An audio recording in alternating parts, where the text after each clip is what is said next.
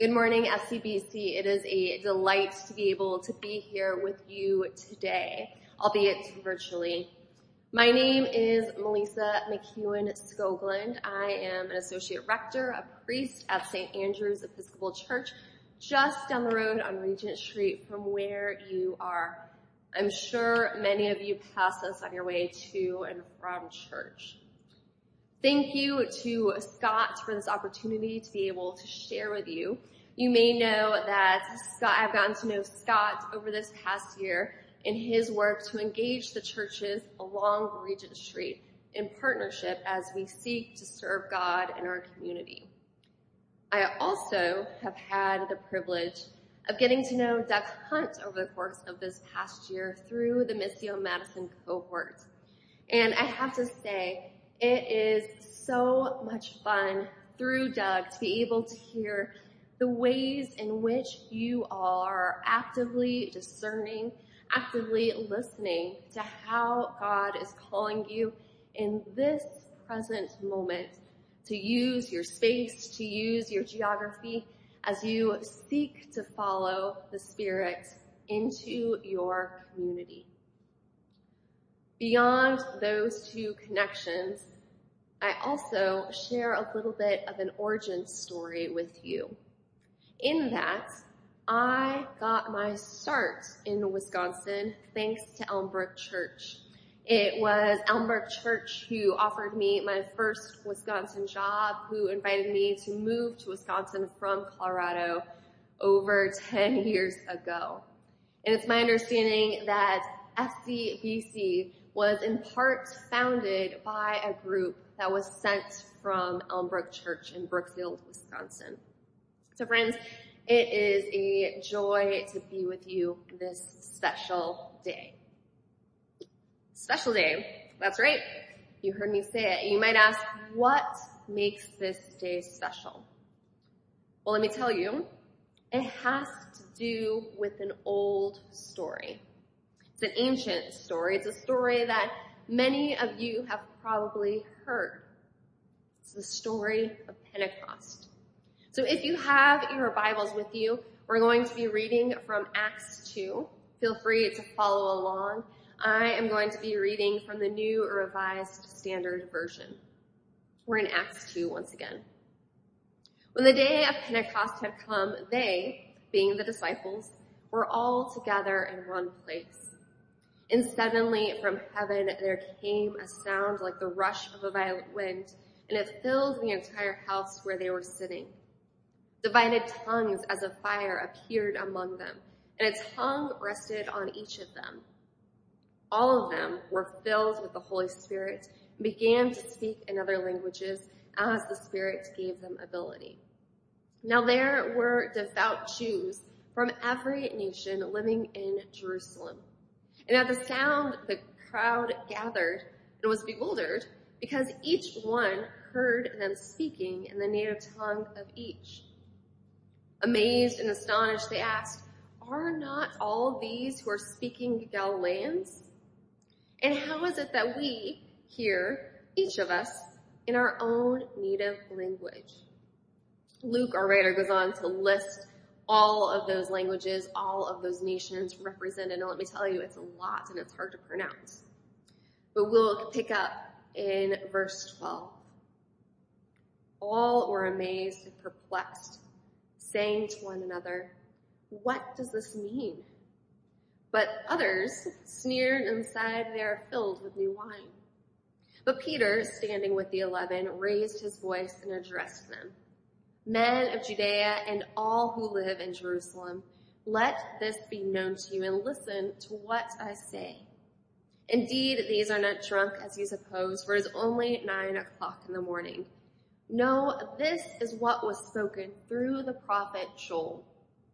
In the last days it will be, God declares, that I will pour out my spirit upon all flesh, and your sons and your daughters shall prophesy.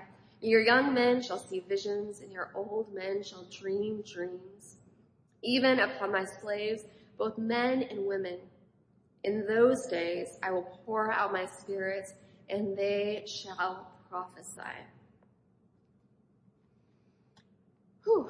man, I uh, don't know about you, but I read that passage and think, good Lord, the disciples make it look easy, don't they? They patiently wait for the Holy Spirit to arrive and all of a sudden, bam, they have clarity on what it is there to do. They're given the tools that they need, even the, gift of language, a sense of urgency to carry out, to participate in the mission of God in their world.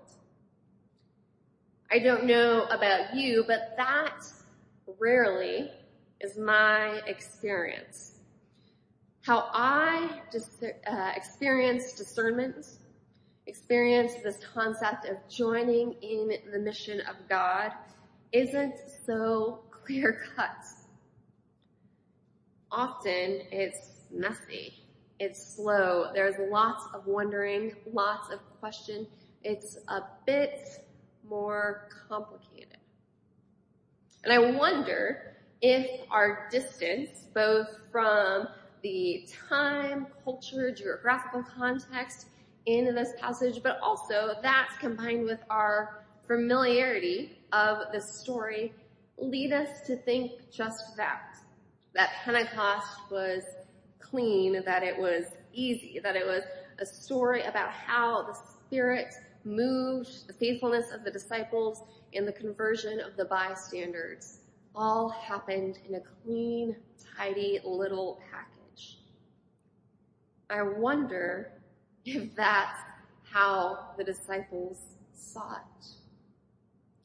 As I've spent time this past week studying this passage and thinking about and praying about how it might intersect into your life, into the work that you are doing as a community to discern God's mission in your context. I made three observations, three things that I want to call the postures of Pentecost that I thought I would share with you this morning. The first posture brings me back to those questions that we just raised was it really as easy as it looked? How did the disciples experience this whole thing we call Pentecost?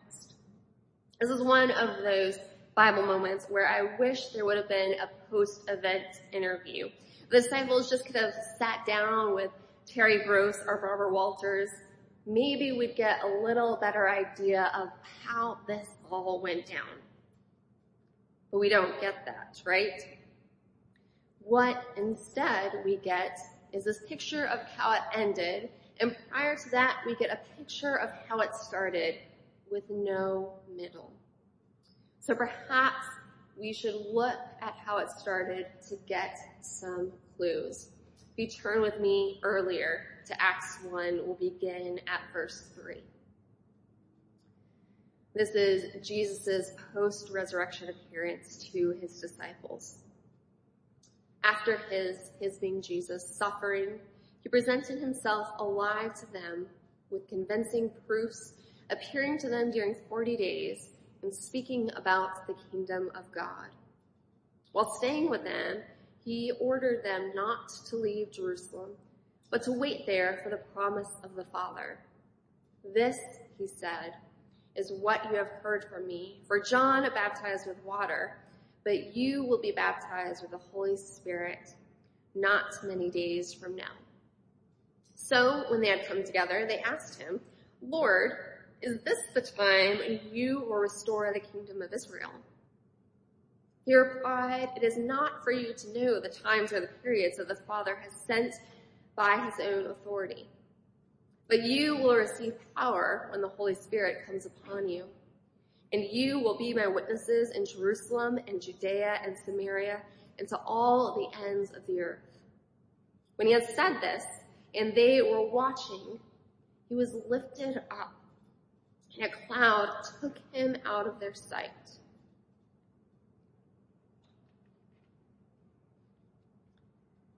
Jesus gives in his last moments with them, his followers, a big vision, a big commission. and then he leaves them, right? Isn't this what discernment often feels like? We get a spark. We have a vision, a call, an idea, an inching, an inkling from how God might be moving. And then so often we're left to wait. We're left to sit and question, could this really be? Or question, how, God? After all, I'm just one person. We're just one church. Vision combined with waiting, not ever knowing what exactly will come next. As much as I would like, Jesus doesn't offer his disciples a strategic plan for how this whole thing is going to unfold. Instead, he tells them to stay put, to wait. Now I wonder what was going on in the disciples' heads, in their hearts, as they did just that, as they sat in waiting.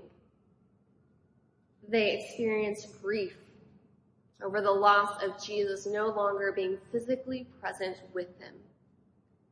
Did any of them doubt if what Jesus had promised would actually come to fruition? Were any of them fearful, perhaps wondering if the same end that met Jesus would meet them?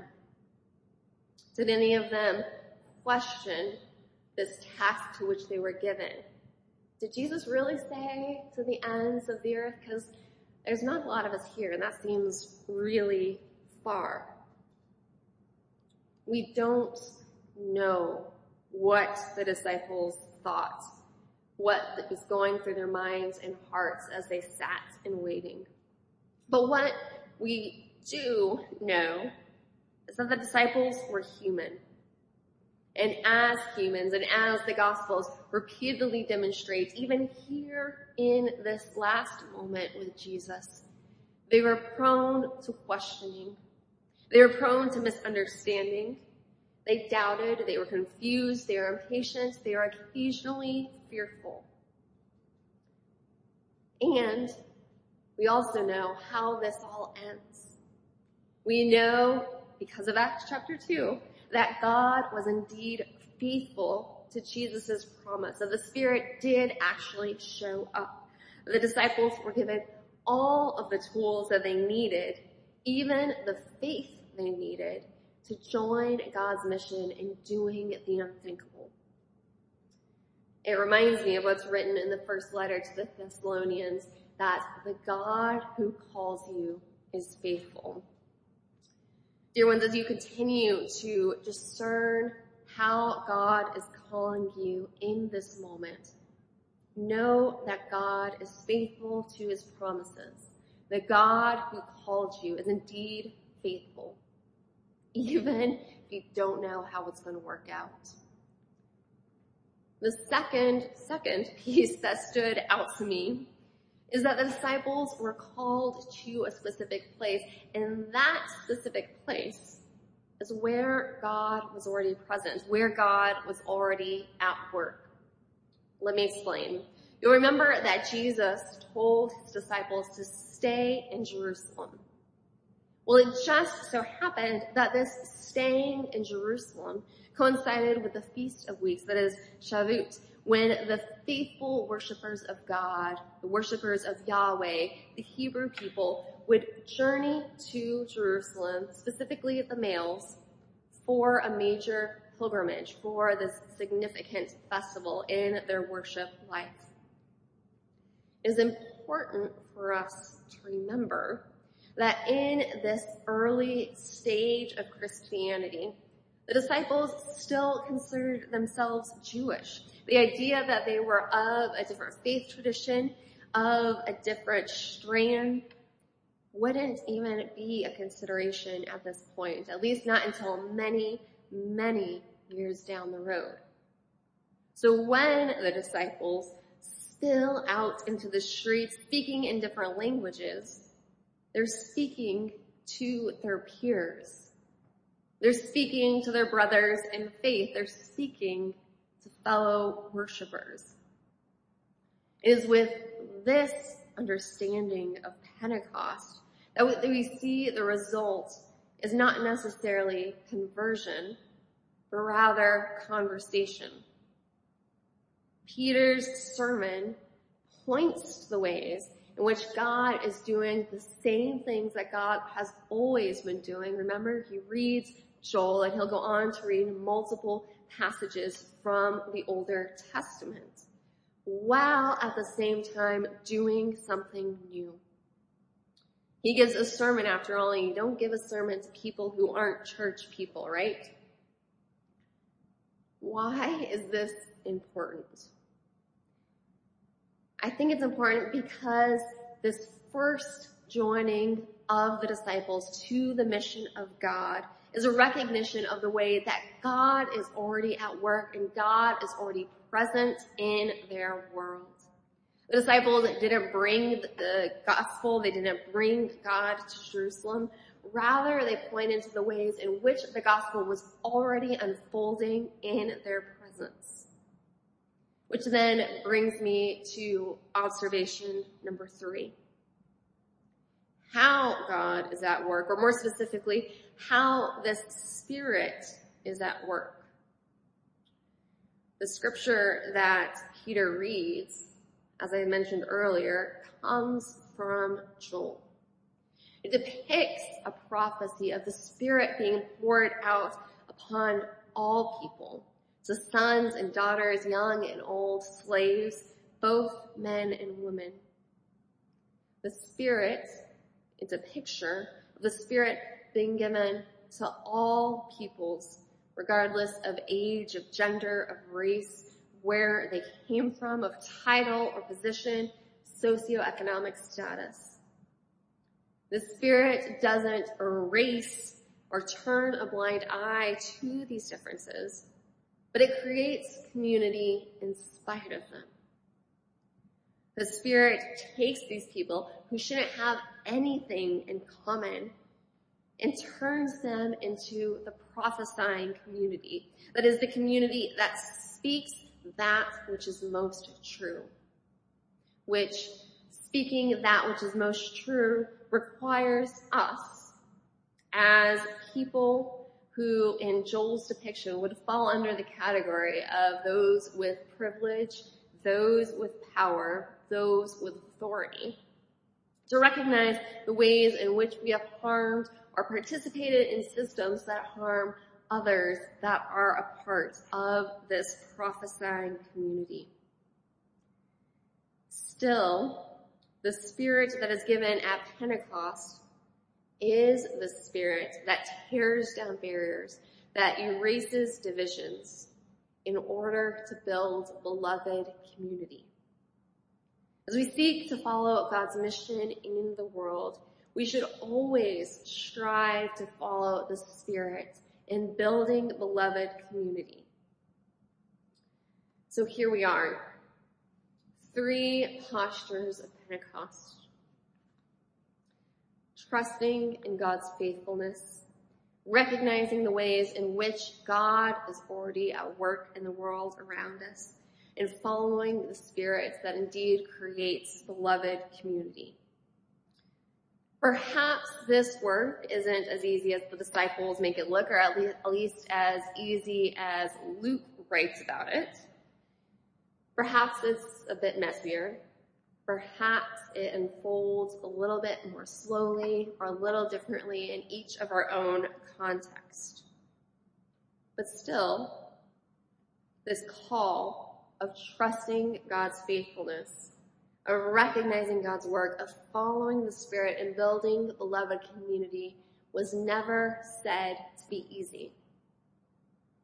And even though it isn't easy, here's why we do it. Here's the promise in it all. We don't do it alone. This is the promise of Pentecost, that we do it as a people who are commissioned, as a people who have been filled and are surrounded by the Spirit. Dear ones, that is good news. And now may you receive this blessing. May God bless you and keep you. May God's face shine upon you and be gracious to you. May God give you grace not to sell yourself short. Grace to risk something big for something good. Grace to remember that the world is too dangerous for anything but truth and too small for anything but love.